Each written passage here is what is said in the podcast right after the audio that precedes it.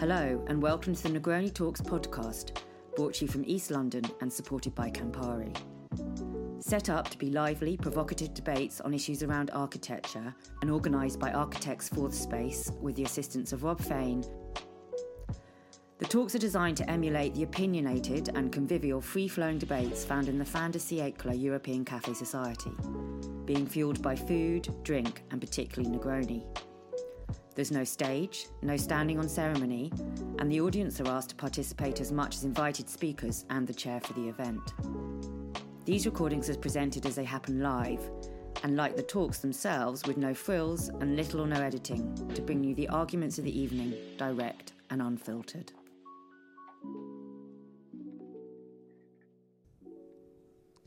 Thank you, and thank you all for, for coming. Um, so, welcome to the Negroni Talks entitled Net Zero to Net Hero. Um, uh, I'm George Morgan, my pronouns are he and him. Uh, I'm director of a small practice called 1.5 Architecture, and I'm also a sustainability advisor helping architects and their clients work in a more sustainable way. And I co host the um, Architects Journal Climate Champions podcast with um, Hattie Hartman. Uh, so we've got a fantastic panel to, uh, yeah, really get to grips with um, with uh, net zero. Uh, they're going to introduce themselves um, uh, uh, when they start um, speaking. Um, so we've got uh, Mitakshi Sirsi, Tara Gbolade, and Jonathan Fashanu, and we should have Matt Bell on the way. Um, so we're um, uh, recording this uh, just a, um, a, few days after the IPCC um, sixth assessment report, its synthesis report. Um, so the 1.5 and 2 degrees pathways um, need deep, rapid cuts and immediate emissions cuts to to basically uh, save the planet. Um, so our carbon emissions need to basically plummet immediately. Um, the last chance to save the planet, uh, according to The Guardian. Um, so uh, it's quite, it's, uh, yeah, it's a bit of a, well, the most serious topic there is, really. Um, a, a, recent Nature piece suggested we could have 1.5 degrees by 2030, 2 degrees by 2045. Uh, could be even worse than that. So heat waves, forest fires, storms, floods, hurricanes, droughts, water shortages, rising sea levels affecting coastal cities, um, less food globally at two degrees, half as much food in, uh, in some places. So, um, yeah, it's a real kind of fate of the planet topic. Um, so, uh, yeah, so in, in, terms of the built environment, we've had things called net zero carbon, uh, called zero carbon homes or London Plan zero carbon. That's been around for a while, often with fossil gas boilers, and the term is kind of used in a bit of a sort of dodgy way. Um, so the best practice in the industry is settled around whole life carbon, um, but the methodology for that assumes that you're not allowed, so that the carbon that you've stored in wood or straw, at the end of the building's life, that's going to be burned or composted. So um, you're not allowed to subtract the carbon that you've stored from the carbon that's gone into the other materials. So you end up with a, a positive amount of carbon. Um, and then to get that, um, to get that net, you need to have some kind of offsetting scheme. Um, Post Greta, net zero has become the buzzword. Clients or their investors, um, rather than asking for a net zero society, they're often looking for net zero buildings. Um, so, um, with, with offsetting, The Guardian recently reported that more than 90% of, of offsets from the biggest certifier are, are worthless or, or maybe even make things worse. Um, so uh, yeah, I wanted to start with uh, with you, Jonathan, as, a, as an engineer. Um, so uh, somebody that's used to thinking about about kind of numbers and, and processes. What do you think of net zero, and how real is it? Yes, George, thank you. As as the engineer on the panel, um, so I will give you the numerical representation of, of the model. Okay, so to me, uh, net zero is still a very abstract thing because I think when you, when you look at net zero in itself, there's an equation there. And the equation is how much carbon emissions can we absorb or pull out of the atmosphere that will allow us to still produce emissions. So, in that perspective, it's almost like it's, it's, it's something that will keep on shifting, but also it's a numerical model that basically still allows us to produce um, emissions. So uh, that to me is the is the is the pessimistic view. You know, it's, you know, it's, it's something that I'm not so excited about when I talk about net zero. However, I do love the conversation around net zero because it, it's almost like a bit of a compass. So, from an abstract perspective, if we look at it as a compass and say it is pointing us towards real zero, um, it is actually spurring a lot of conversation in society about how can we be more sustainable and how can we reduce our emissions. But as a mathematical model, I'm not too keen on it. Great. Um, so, so Tara, as, a, as an architect that's that's working on sort of scales from public planning policy down to delivering um, individual buildings, how do you see net zero in, in terms of architecture and, and building? Um, maybe building a little bit on what um, Jonathan highlighted, I think that net zero as, a, as an industry, we're still grappling with. We're still grappling with what that literally means for us um, on individual building level, as well as policy, as well as policy-wise. So while we're having definitions coming through with whole life carbon, as you um, highlighted earlier, I think we're in a space where local authorities are uh, looking, local authorities are looking at what that means um, for them. They may have declared a climate emergency, but um, sorry, they may have declared a climate emergency, but setting really firm targets for operational energy or embodied carbon. Um, some have gone as far as doing so, others um, are still skirting around what, what that means for them or restricting the impact of that to, say, council owned buildings as opposed to the wider um, authority or the wider borough. So I think as an industry, it's our responsibility to continue to push the boundaries um, in that respect in terms of setting policy and ensuring that we have stringent policy that we're all working towards. Um, coming down to the um, to the individual building level. Certainly for us and in, in our practice, we're working with a range of different types of clients where education is a real piece, um, not just for them, but for us as, as, as architects as well. You know, we'll often have our clients turn up and say, we want a sustainable building. And we always start with, well, what does that mean to you? Um, and for many, it might look like PVs on the roof, and we have to go through a whole process of well, actually, we want to adopt a fabric first approach. We have to go through a whole education piece, but we really feel it's critical for us to invest in that education piece um, so that further down the line, when decisions are made, being made and we're not in the room, they can, they can, um, they can ensure that you know, they're choosing the wood fiber insulation, for example, over, say, PIR because they, under, they have an understanding now of, say, embodied carbon uh, to a degree. So I think it's really important that we're working on both scales and we continue this educating piece. Okay, thank you. Um, and actually, um, you work at um, a large practice, Broadway Malyan. Um, so how does the net zero agenda affect a sort of that scale of practice? Is it something that clients are asking for? How does it work? Um, um, it's, it's, it's a very interesting area, really, for large practices, some of whom are uh, currently at a very different level of maturity than the others. So you have to gauge where you're at within that space as well. So we can't. I wouldn't put. I, I wouldn't necessarily put all large practices in one um, silo per se.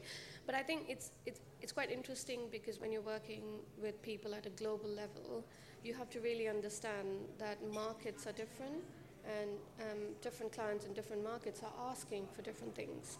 And that um, uh, that really confuses your internal agenda as well because you can't go out there and have um, a, a, very clear headline on this is exactly what we're going to do whether you want it or not and of course clients are going to have to pay for some of that. Um, but really before we go into the, the kind of debate around how it affects the uh, um, you know, larger practices, we should really be asking if we should be talking about it in terms of sustainability as a, as a, as a sustainability team or a sustainability, sustainable part of your design, because all design should be sustainable. And that's the point of, I mean, we shouldn't need to have sustainability teams or sustainability leads. Everything should be going that way, and it should um, uh, uh, that's where we should start our conversation from, whether it's a small practice or a large practice. In large practices, especially ones that have been established for a very long time, the difficulty in it is unpacking um, what uh, the systems that have been put, put in place for, for long periods of time and trying to work with different markets that you, you function in. So those are the two major things. So you have to unlearn a lot of things, as well as you have to learn how to work in different places and uh, respond to the context rather than take yourself there and create a, a sort of, um, um, I don't know, uh, a view that this is how we are going to do it. We are right, and this is exactly how we're going to do it. That's not the right way of, of going ahead and doing it. Okay. I mean, that's my opinion, and that's what we're here for. Okay. Thank you. Um, and then um, Matt. So Heatherwick's is a uh, own kind of very unique practice. Um, I think no bread and butter project is the, is the way that you kind of think about it. Everything's a kind of special project. So how yeah how does net zero fit into into yeah into that? Heatherwick's interesting because we talk a lot about trying to create um, objects which are which are loved and last are the two words that we focus on a lot. I think a lot of architects are getting drawn into designing really boring net zero boxes, and I think they're going to get torn down in 20 years, and then we'll do it all again. And the embodied carbon is a conversation we don't need to have. So I think there's um, I think it's the third kind of leg of Vitruvius, isn't it? It's thinking about emotion as a function and how do we create something that people will love because then it'll last and they'll look after it and you'll begin to address the management issues and that's ultimately how you create something that's sustainable. I, um, I think it's also quite an interesting conversation about how we get big business involved in this generally as well. So the, um, everybody know and know in the business community, they are obsessed with net zero carbon pathways. it's, like, it's like not having one is like coming to a party without your underwear. You know, it's one of those things you go, what, you haven't got one? And they're all focused massively on scope one and scope two, you know, which is fine. It's the easy bit, which we all get drawn into as designers and architects. So scope one and scope two is fine. It's the stuff you can command and control. You can manage it. You pay for it. That's fine.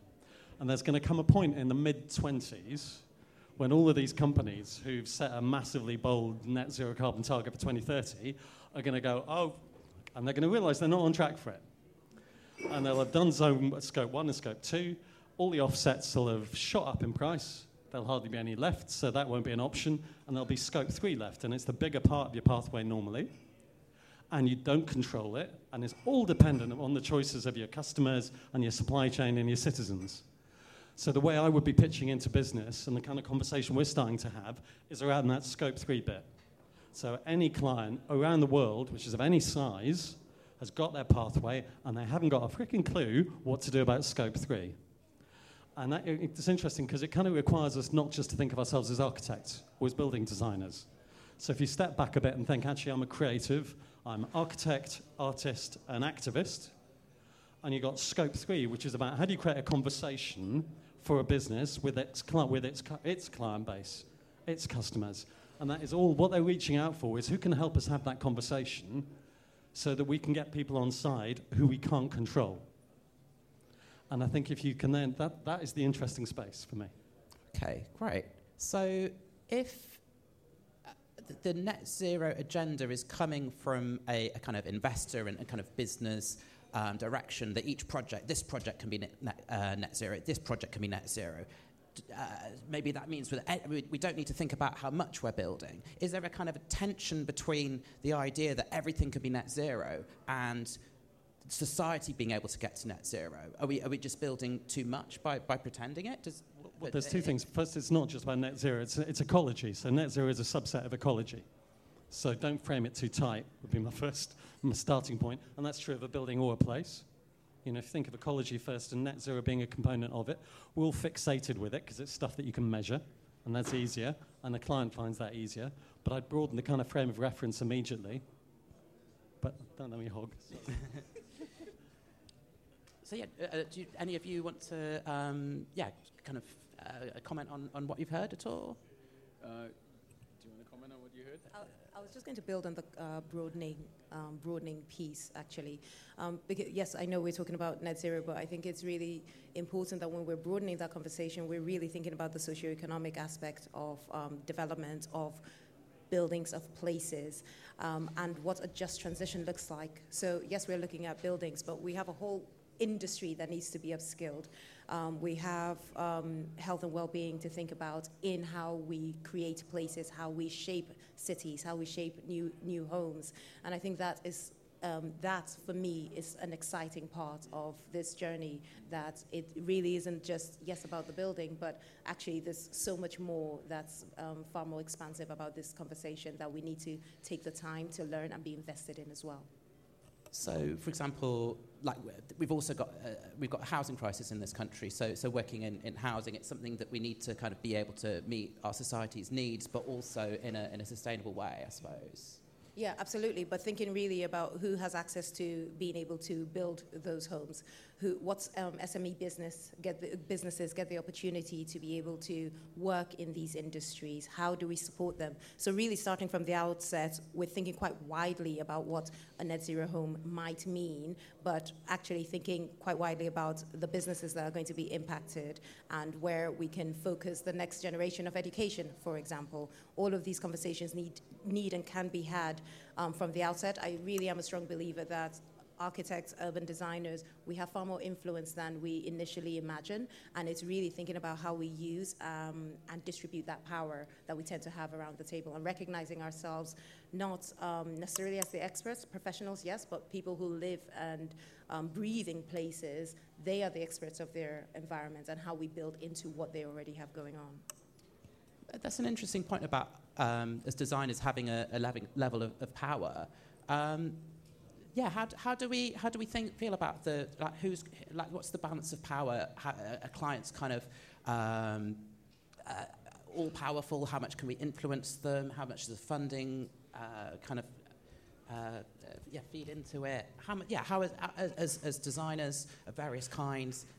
How, yeah, what, how much can we well, I, th- I think power is a difficult word to work with, isn't it? But yes, I think I think um, Tara is right in that there is quite a bit of power in what we do because we have the power to to uh, influence decisions um, that people make. And I think the education piece that she was talking about before um, comes out quite clearly again, in that we have.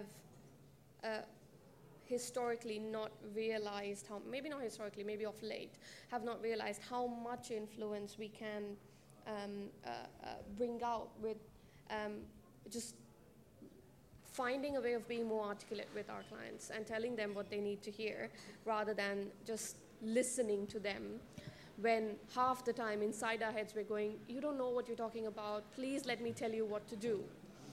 Um, uh, it might not be fair to all clients to, to put it that way, but for the most part, sometimes you do feel that way. Um, and I think we as architects do need to learn how to put our opinions out there rather than being uh, so scared of running a client away for, you know, putting um, um, uh, opinions out there that they might not agree with.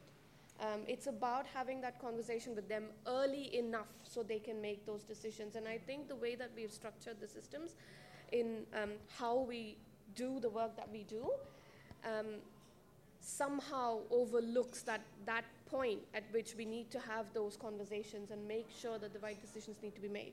I think it's a system change that we need to look at and how we do things. Or we need to pick out the gaps and where they are and fill those gaps in because we do have frameworks, we do have ways in which that we, we function and work with clients that don't exist all over the world. We do we do follow certain certain protocols and ways of doing things, which which is a fantastic thing. We just need to find the gaps and fill those gaps and, and find the uh, uh, the the way in which we can wield that power that you're, you're talking about. It's not, you know, I'm going to say say something that everyone's probably going. It's with power, great power comes great responsibility. but um, what, what, I'm trying to say is that um, we, we just need to learn to wield it properly. Um, and um, it's about sharing that information with each other. And um, this is something that I've heard uh, said before in other forums. It's we need to stop looking at everything as a competition. We need to start collaborating more, even if it is with our own competitors. And um, well, I'm going to stop talking now. Yeah. I, I, I, love how you said um, we need to stop listening because architecture and the built environment professionals already uh, we're already accused that we don't listen. We're accused of always pushing our agenda there. But it's great you said that because nobody seems to know what they're talking about, especially when it comes to net zero. Um, and with a lot of clients, for example, there will be a conversation around sustainability. I'm sure you're pretty aware, and they say, "Oh, we just want to put solar panels," and we've ticked the box on net zero, right? Because and then they'll give you basically a discussion, or they'll tell you about, yeah, the grid is going to be decarbonized anyway, so I don't need to do anything. I just have my solar panels, and the grid is going to be decarbonized. But there's a big discussion around reducing the energy demand in the place so that the grid can have the uh, sufficient capacity in 2050 to deal with all that. So there's a massive education piece. There's also a bit of understanding of what actually net zero means to those people who are not as technical as us that, that really get it. You know, there are a lot of businesses, for example, that talk about offsetting. Offsetting to me is still a bit of a ridiculous notion because um, I used to subscribe to Ecologi, and for 40 quid, I can run a carbon negative build, uh, business. So I can carry on doing whatever I want to do as long as I pay 40 quid. I'm carbon neutral. Hey, you know what? I've got no guilt. Um, but when you actually dig down, and I was looking at some of the projects, it's a place in Indonesia, for example, where you're going to have issues of monoculture, you're going to have issues of violation of human rights. Get out of here. We need to plant this area now to have trees. And when you think about it, it takes a couple of decades for those trees to actually come and those sinks to actually develop. But you're carrying on with the business as usual just because, hey, I've offset my. So I think there has to be a real understanding of what net zero actually means because with a lot of the modeling that's going on, we see scenarios being thrown in there that um, direct, you know, direct air capture, for example, to suck out. And they're, they're built into the models, but we haven't actually developed the technology for it yet. So how are we now saying, oh, in 2050 we'll have this technology? You know, we had CCS, we had BECCS, you know, and now everybody's looking at geoengineering, and you're going, but it's not feasible yet. So why are we building it into our models right now? You know? Why are we kind of the fate of our civilization depends on these machines Depends. that haven't been invented yet. Absolutely.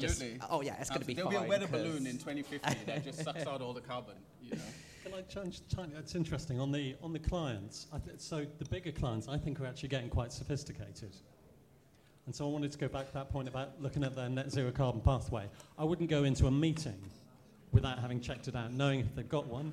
If they've got th- got one, I'd have gone through it with a tooth comb.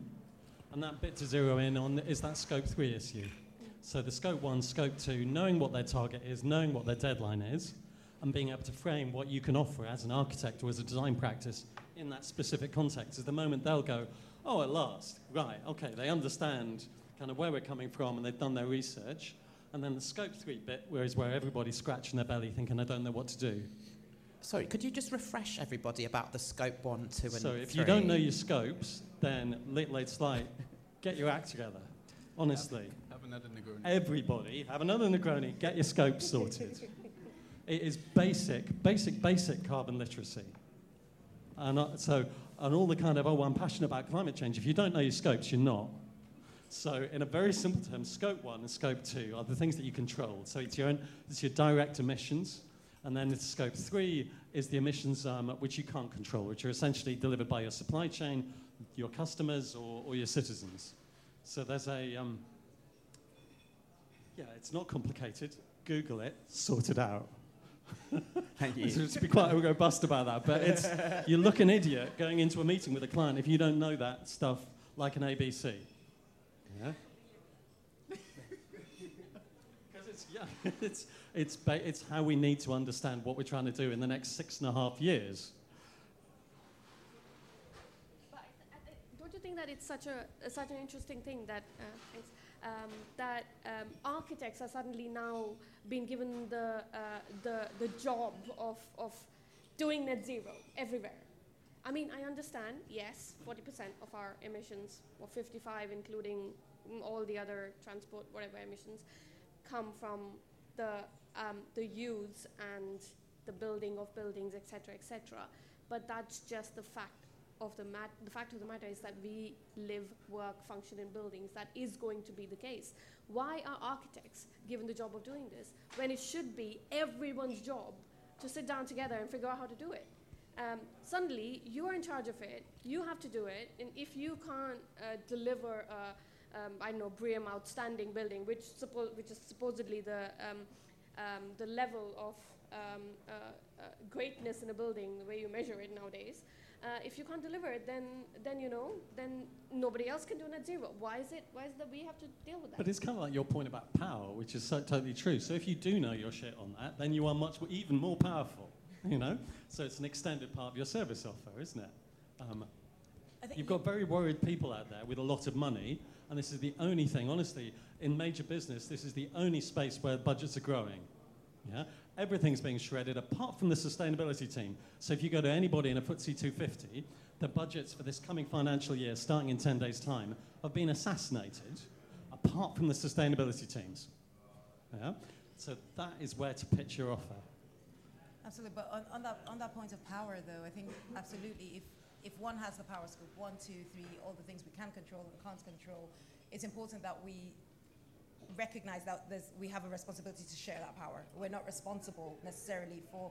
I, I, see your point in in terms of you know why are architects now responsible? It's it's a shared responsibility, and I think it's important that we continue to remind ourselves in the industry, our clients, um, the users of our buildings, that these this is a shared responsibility. So we can build a building, the best building we've ever built, it's still the, the end user's responsibility to ensure that that's operated in the right way. So it is a shared power, it is a shared responsibility, it's our responsibility to be able to continue to expand upon that. Thank you. Um, should we throw it open to the floor? Has anybody got some points? A mic is on its way to you. Hello. Hi. Firstly, very loud. Uh, thanks, panel. Very interesting. Um, through the lens of trying to solve a critical problem with housing, the solution seems to be mass production of housing. Uh, just as fast as humanly possible, get it out the door. Um, would be interested in hearing you guys seem to represent uh, different spectrums of design studios at different scales, catering to different clients perhaps. With net zero, obviously it's incredibly expensive. It, in clients' minds, it's expensive and it's hard to do, uh, and they have to set aside a budget for it. Could you talk us through how you see it looking in the not in the short term because we know what it looks like now, but in maybe five to ten years' time? Is it a reduction in scale? Is it not going high? Is it mid density? Is it low density? Is it timber building? Uh, probably all have answers. It's a very basic question, but like nobody can see here how it's going to be in 10 years' time. Is everything going to be very small passive house, or how are we going to solve a, a, a density problem and a housing problem with the current inhibitions net zero give us? Um, maybe Tara, you're um, uh, yeah, you work at a lot of scales and, and do a lot of housing. What do, what do you think? Um, I think it's it's quite mixed, certainly for, for us. Um, when we're uh, dealing with domestic clients or smaller clients, exactly your point in terms of cost comes up. And what we tend to work with them or work through with them is a whole house um, retrofit, for example, um, approach. Um, so we, while you know, ideally we'd turn up and say, you know, address your home in all these ways, including putting the air source heat pump, including putting the ground source heat pump now we have to recognize that we're working with their budgets. Um, and so we go through a process of looking at phases and what, need, what can be done, what needs to be done now, thinking about our unintended consequences, and what can be left till later because we recognize where, where we are as a society. Where we're able to push the boundary when it comes to maybe SME developers, um, we are able to. So if they come in with um, a brief that asks us to look at net zero or sustainability, we or suddenly actually the word sustainability just because everybody uses that word. We usually um, challenge them in the more nuanced way in terms of what does that mean? What does that mean? What are we working towards? Um, and set a specific performance target with them, and we're all working towards that. When it comes to maybe I'll stop there because it, it really does it really does change depending on who one is speaking to. But the larger commercial clients, I'm certainly um, heartened by the fact that um, a lot of, say, developers who've signed up to the UK GBC's um, Green Building Council's um, guidelines are really taking this seriously and looking at whether it's from a saving the planet perspective or whether it's from their financial and ESG perspectives, there's still a reason that the, the sustainability budgets aren't being cut, whether that's financial or saving the planet. And in my view, as long as we're moving towards the right towards the right goal, that's for me personally what my output what my output is. So really, the, the conversation changes depending on who we're speaking to. Fantastic. Do you want to come in? Yeah, why not? Um, I think it's an interesting uh, question, really. Um, the first thought that came to my mind is whenever someone talks, to, talks about the housing crisis, I keep thinking, is there a crisis?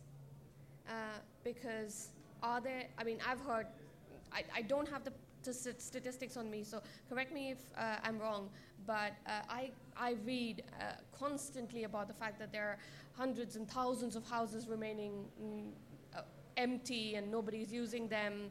There's, um, um, uh, you know, there, there, there's developments that's supposed to happen, they're not happening, all of that kind of stuff. So there's, there's a larger question that I'm constantly asking in the back of my mind, but as an architect, I think um, there are um, of late, the discussions that we've been having are really around what is um, the housing typology going to look like going forward? Um, and is that going to have to change? And how, how are we going to have to look at that change? Because we are a very compliance driven um, industry. Everything seems to be done in one particular way. Everything looks the same. Everything um, uh, feels the same, and it's not necessarily the most efficient way of doing things. Um, I, I, live in one of these new mm, buildings, and, and believe me, it's not fun. They're not fun places to live in. Uh, and um, uh, I'm sorry to say it, but it's true. Um, and I think.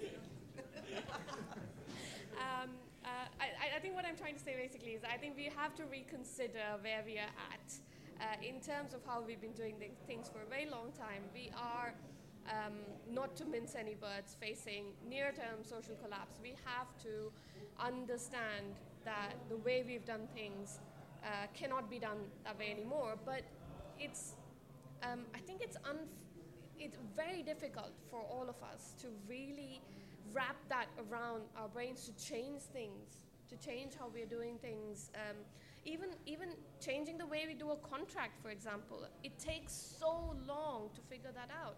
And I, I don't know what the reasons are. It could be that we don't have enough resources, we don't, you know, clients don't give us enough money, or we don't. Whatever the reasons, I think we have to. Um, to answer your question, we really do have to try and understand where we're going and, and draw those pathways and draw those um, draw the understanding of what is going to happen five years, ten years down the line, and it is not going to look anything similar to what it is right now. And also, um, there was um, um, one of the architects in our firm, Stephen McGrath, he was mentioning something about how the aesthetic of everything needs to change. That the aesthetic is not about aesthetics anymore, it's about the environment. It's about what works the best go, is going, everything's going to have to look the way it looks. It doesn't matter how it looks, it's going to be how things work now. And again, I'm going to stop speaking. Thank you. Uh, I think there's somebody here who has a, a question. Hi, I'm Steve. I'm one of the co founders of the Negroni Talks and Negroni Delivery Boy tonight. Um, I've got a kind of a political orientated question. Um, I guess a lot of net zero stuff, and we've dealt with it in our office, you're going through those stages that Matt's talking about, and you get to that scope three, and, and that's where it gets problematic. So, my question is kind of about rules of exception, or exception to the rules. And I was minded of Jeremy Hunt's budget and talking about enterprise zones, about 12 across the country. The last one was Canary Wharf, and it was tabula rasa. There was no buildings retained there. Um, there was no adaptive reuse of any, anything, maybe bar one, which wasn't under the Canary Wharf Group's ownership. Um, and it got me thinking. It's like in some ways net zero covers a lot, of new build approaches, but not dealing with existing stock, not dealing with adaptive reuse, where there are probably problems at keeping it neutral and uh, net zero, and, and, and keeping the sustainability side of it in terms of how people act within it. So my question, I guess, is that when the government's about to go and bend the rules again, should we not figure out ways of bending the rules ourselves? Thank you. Um,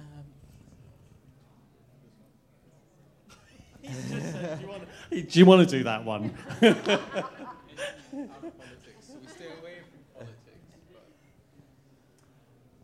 I love all the politics, so I'm with you completely. I um, I'm going to slightly dodge the question, but with something I think you're partly referring to retrofit as a movement and as a campaign.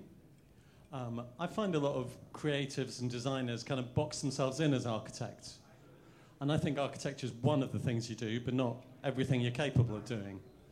And to understand yourself as a kind of AAA, as architect, activist, and artist, and to live out all of those things.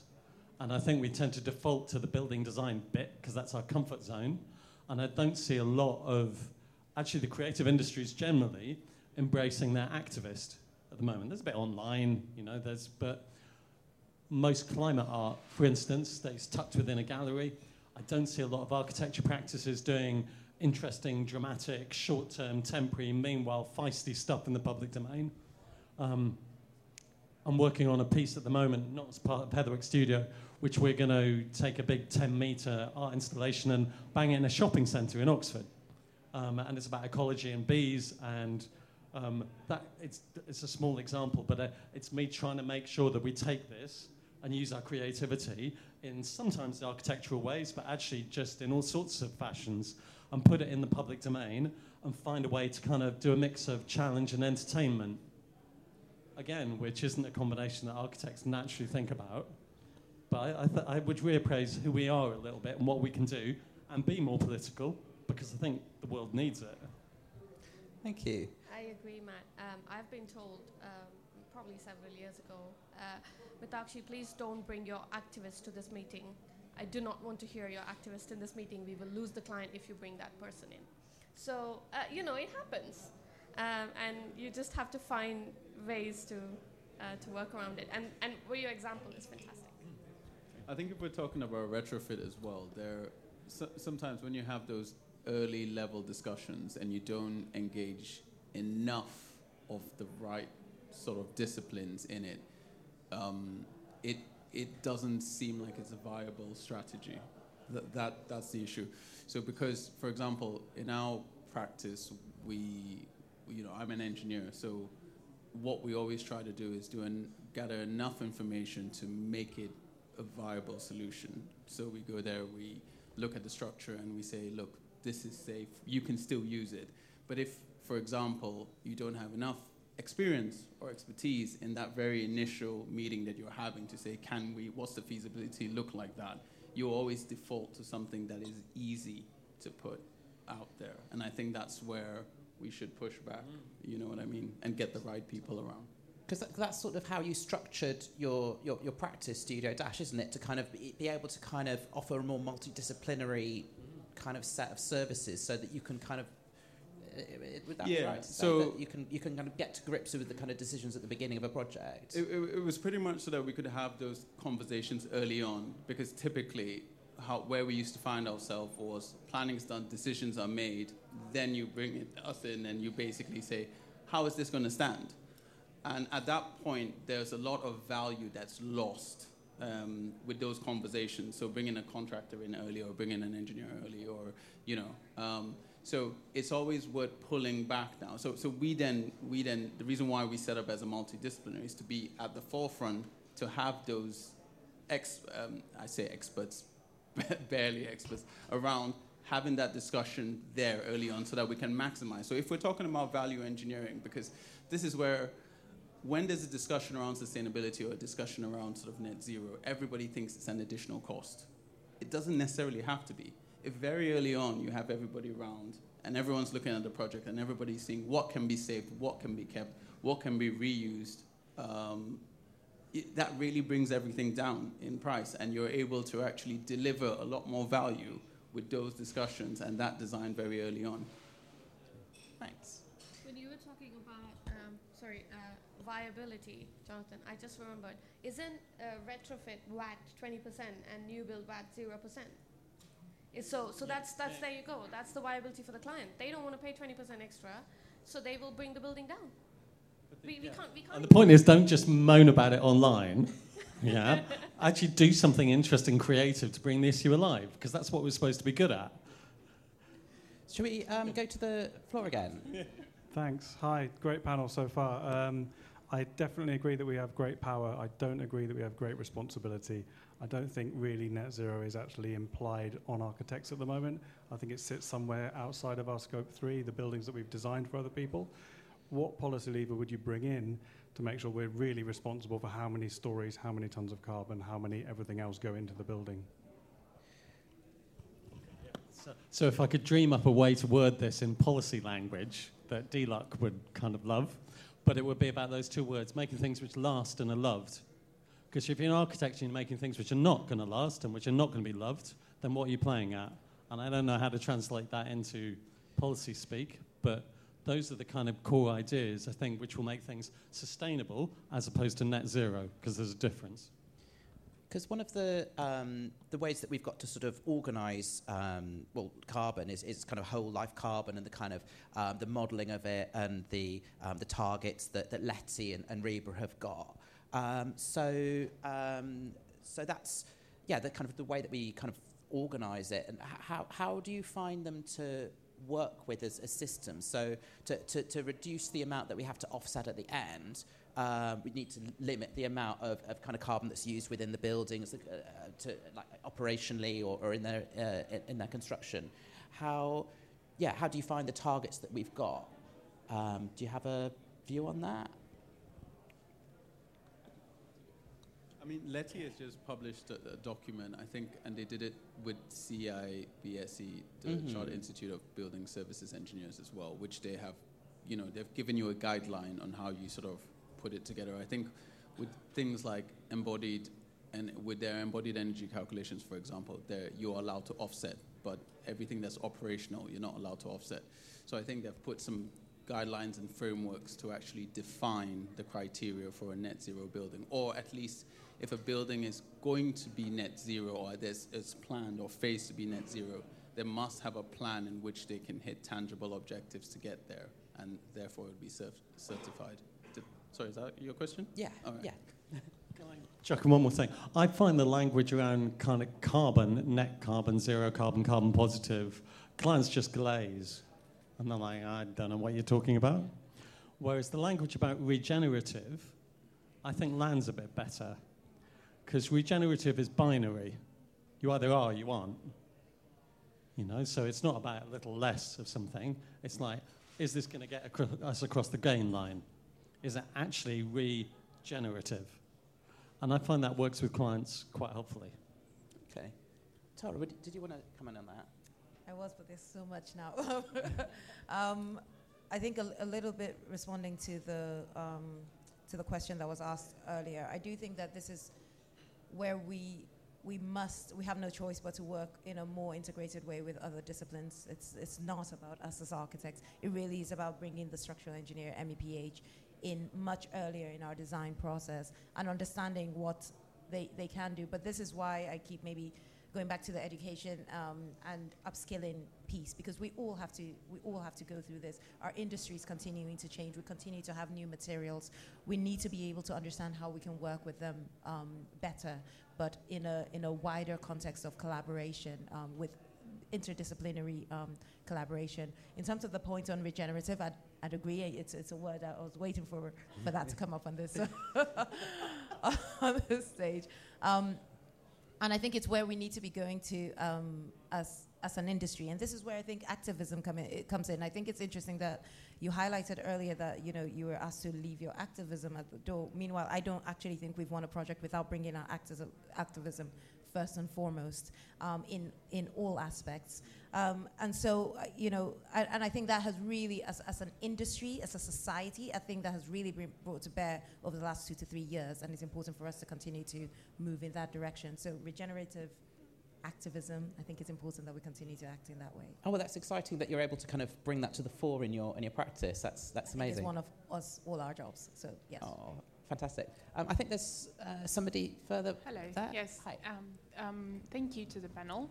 I just wanted you to um, ask you to comment on the whole story of the certificates, like the LEED and BREEAM ones, because there is a growing feeling that over the last decade, the, the it became so easy to gain a certificate by doing the absolute bare minimum and to place it on your website. Um, and it's absolutely impossible to imagine a, a, practice that doesn't have it on their website, that they uh, have uh, completed projects that acquired LEED, BREEAM, WELL certificates. And uh, there is a feeling that it kind of diminishes the importance of um, the whole initiative and why it was all started. What do you think if, if, there is a future to that? Is it important to actually keep on? There, is there a way we could try to filter um, the way people actually acquire these certificates, or we could raise the plank a bit to um, give only the really, really strong and um, projects to, to do that? Thank you. Thank you. Um, I'll, I'll start on this one. Um, I, I think with every certification system or st- set of standards or what, there is always a chance of gaming it once you understand it, right? Um, but for example, if you look at BREEAM, the, the intent was to look at uh, a, a, development in a holistic, sustainable manner and a, award points to that sustainability. However, the whole fact that it's a a point scoring system leads itself, lends itself nicely to being able to game it. So I think, um, for example, for, then you look at the passive house, right, which I'm a passive house designer, and you can actually, you can even have a concrete frame um, or a completely concrete building, and it will still be passive house certified. So I think it's understanding what you're going for and combining a different set of standards. It, building regs, it, the same thing as well. So I think as a as a practice or as a professional, if you set the intention or the target, you can then, with these different certification teams, come to something that's holistic as a designer. So that will then fall onto the designer to be able to rise above just getting that certification to delivering a really holistically and thoughtfully designed scheme. Um, um, I think um, I've had a, a love-hate relationship with certifications throughout my career, mostly hate. Um, I, have had, um, I, I, but having said that, I think um, when when the certifications started, they and for a, a, large part, for a large part of time after that, they have been useful to bring certain um, bring the, the issues to the mainstream. But it brings me back to the uh, the point that I made before about being a compliance-driven industry, at least here in the UK, especially with um, with um, local councils asking for BREEAM in every project, and um, that having become because of that. Um, the, the path has just gone to a little bit of a checkbox exercise again. Uh, and I think they, they, they, they have their merits. They, they, have, they, they bring a framework that you have to work with that can help if you don't look at it as a checkbox system. Um, so I think there's merits and demerits, and the, the way forward, to answer your question really, is if we are going forward with them and if we continue to do them, then we should approach them in a way that is not um, detrimental to the project in just having a checkbox to do it. Um, I don't think that we, we are going to lose the certifications anytime soon because of the, the, the way in which that we function as an industry, as well as um, the way that the um, that clients are able to see the value in a building is being attached to those certificates. So they're not going to go away anytime soon. The best thing for us to do is to, uh, if you can't lose them, join them.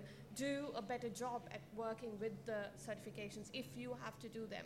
But that doesn't mean that if if you're not doing a certification, that you shouldn't be shouldn't be using the frameworks or using um, uh, the means to get to better outcomes. And that's that's how I feel about that.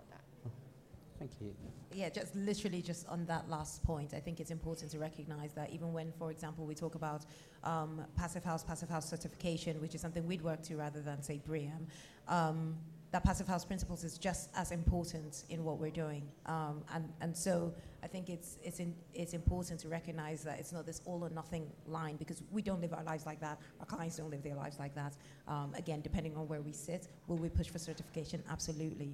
Um, but it's still not a failure if we're moving in that direction as well. Okay. The mic's on its way to you.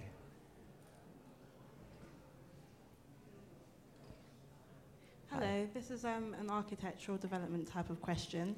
Um, just in regard to the scope that you mentioned earlier on, um, for a newly um, qualified Part 3 architectural assistant, what level or what's the standard of knowledge that um, do you believe that they should have, especially as a lot of us are you know, moving towards this new graduation position and we, our education varies in different universities as what's required. What do you think is a standard level for those of us starting out as qualified architects? Passive house.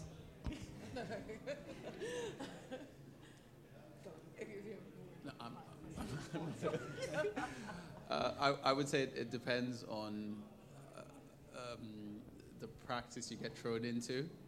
Everything is the answer if you work for a small practice. Liability, health and safety, everything. So I, I think it's, it's, it's worth uh, paying attention to what's going on in the industry because there's a lot of conversations around what should be happening and the knowledge that everybody should be learning. And I would get obsessive about. So your clients are going to be property companies, aren't they? Generally. So if you went on a company website like Grosvenor, which is really interesting because it is the Duke of Westminster and all that goes with that, and they are massively cutting edge on environmental sustainability. And if you look at their net zero carbon pathway and there's anything that you don't understand in it, educate yourself. I would agree. Uh, educate yourself because um, um, any formal structure of education is not going to give you what you need to know to deal with what, what's coming at us.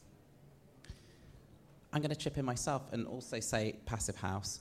Um, it was my route into sustainable architecture, and I think it, give, it, doesn't cover everything, but it gives you a fantastic grounding. Um, so, yeah, there's somebody, somebody over here.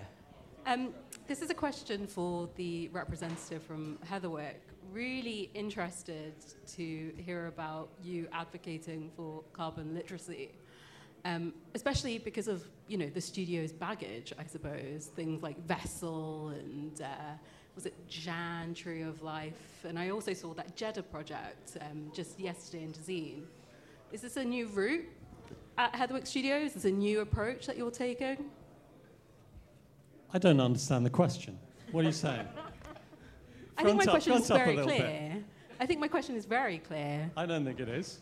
The studio has, you know, a very Have you looked at Bayview? So if you want to do a building better than Bayview in terms of, let's it's just got certified LEED, it's net positive in terms of water. Bayview, which was the product of hundreds of consultants working on that project. And also tell me a BIG project is that collaboration. isn't. So we're not allowed to use consultants now. You're avoiding my question. I'm talking No, about I think projects you're being like a bit Vessel arsey, so and I'm. I'm happy to take it on the chin. So is everything that any practice has ever done immaculate? Absolutely not. Are we growing and learning and changing? Totally. Yeah, but um, That's all I wanted to hear, and I'm curious to hear more about how Of you're doing that. are. Yeah, and so some of the stuff that I, so I, my personal passion, for instance, is on the social sustainability side, not the environmental one. And we're beginning to do some quite cutting edge around social impact. How does that work with projects like Jeddah? In terms of the In engagement that we've done with artists and makers locally, or the retrofit of an antique desalination plant, or, or what? Correct me if I'm wrong. Is that not a PIF project? I think you'll find the project is probably the best comparator in the UK be Tate Modern, and tell me you wouldn't have taken that. Sorry, say that again. Completely missed that. So the best comparator you'll find in the UK for the kind of project that that one is, the Institute of Making, it would be Tate Modern. So it's the retrofit of an old power station to turn it into a major cultural amenity. Um, I'm not sure there's many practices in this room which wouldn't have jumped at that for the environmental and social opportunity it presents. Right. Should we? Should we move on? Is there somebody here? Um, is this working? Uh, Can I ask, uh, in terms of um, the way that you evaluate the climate emergency impact of a building, is it possible to move to a single standard so that as a, not, not as an architect, but as, as, as, a, as a voter, as a purchaser, as a renter, you could make choices about whether I want to buy that building or that flat or lobby a local authority? Because my sense is, and uh, this is a comment on all of the discussions this afternoon, is that there's no common language and there's no common way of evaluating, and therefore, um, how do you, uh, as a voter, uh, make an intelligent decision about what you do next and how you lobby on this topic? Who wants to kick that off? I mean, I mean, this is a good question because uh, one of the things we're sort of looking at, we deal with a lot of clients who are just going to buy their property or they want to do feasibility studies and they want to understand how much work will go into, you know, making it either a bit more sustainable. I think w- one of the things we try to do is that definition of what do you mean by more sustainable um, because at the moment it's you, we're using EPCs. EPCs are not very accurate on on on on. So you can have something with you th- what you think is a decent EPC, and then by the time you get into it and you, you look at it and you start proposing measures in which to you know um, to reduce the energy demand, it then is a chunky investment. And I think initially we said we were talking about um, a, a housing crisis, and effectively, it might not exactly be a housing crisis. It's more of an affordability crisis and the price of housing that is more of a crisis because it's hard for, you know, t- to get onto that ladder, and that's what the pro- problem is. Um, uh, the answer is there's nothing at the moment, you know, because also the problem is by the time we get into it, you have to do a full-on investigation on almost almost a concept design before you can actually be able to price and say, oh, it's going to cost you 100 grand or 200 grand more. I think probably what needs to be done is we have to look at a way in which we can really accurately measure the energy, the existing energy demand of a, of a building. And there has to be something around, I don't know, stamp duty that the more sort of energy efficient a building is, the more discount you get on your stamp duty or something like that, which will also push people to, to make those improvements on their building before they sell them. I, I think that's the direction we need to go in. Um, I think it's a very interesting question, and um, uh, the standardization bit that you're talking about, it's it's a dream, and it's a nightmare, uh, because one, it's not necessarily possible. But I'll try and draw a parallel here to, um, let's say, going to a doctor for an ailment. Um, the reason I'm trying to draw that parallel is it's it's almost like it's as granular as every person, every situation is different and bespoke. And when you go to someone to ask for advice, like a doctor for an ailment, you, you know, a GP might be able to solve your problem, uh, but then they might not, and you might need to go to a specialist. And there's hundred different types of specialists. So uh, the point I'm trying to make here is, uh, I think it would be difficult to create that standardization, especially in the type of um, um, systems that we work within.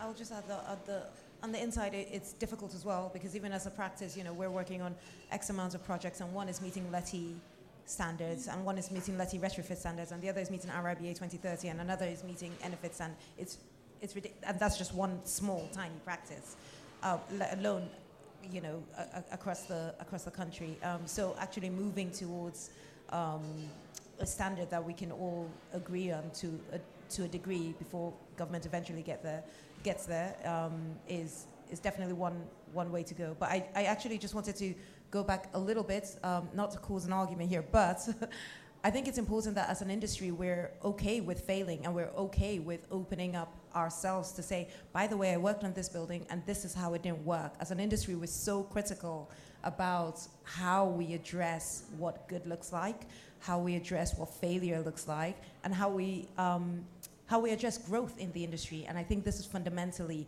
why we cannot collaborate with each other because we're not able to open up and say, actually, this failed here.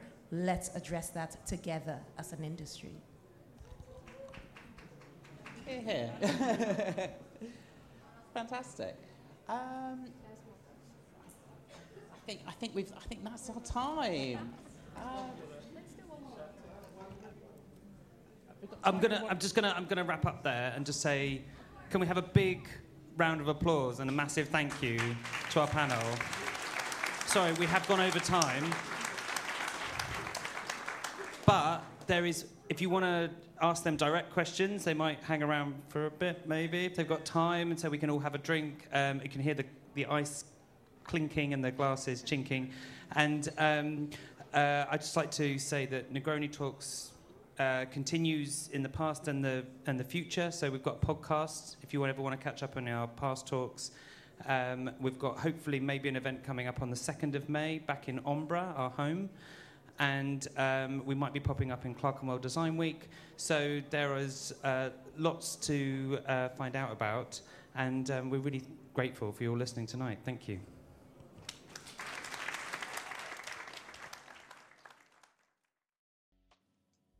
Thanks for listening. For more on Negroni Talks, visit our website at www.fourthspace.co.uk, where you can see all our past and upcoming events, or find us and subscribe to the show in iTunes.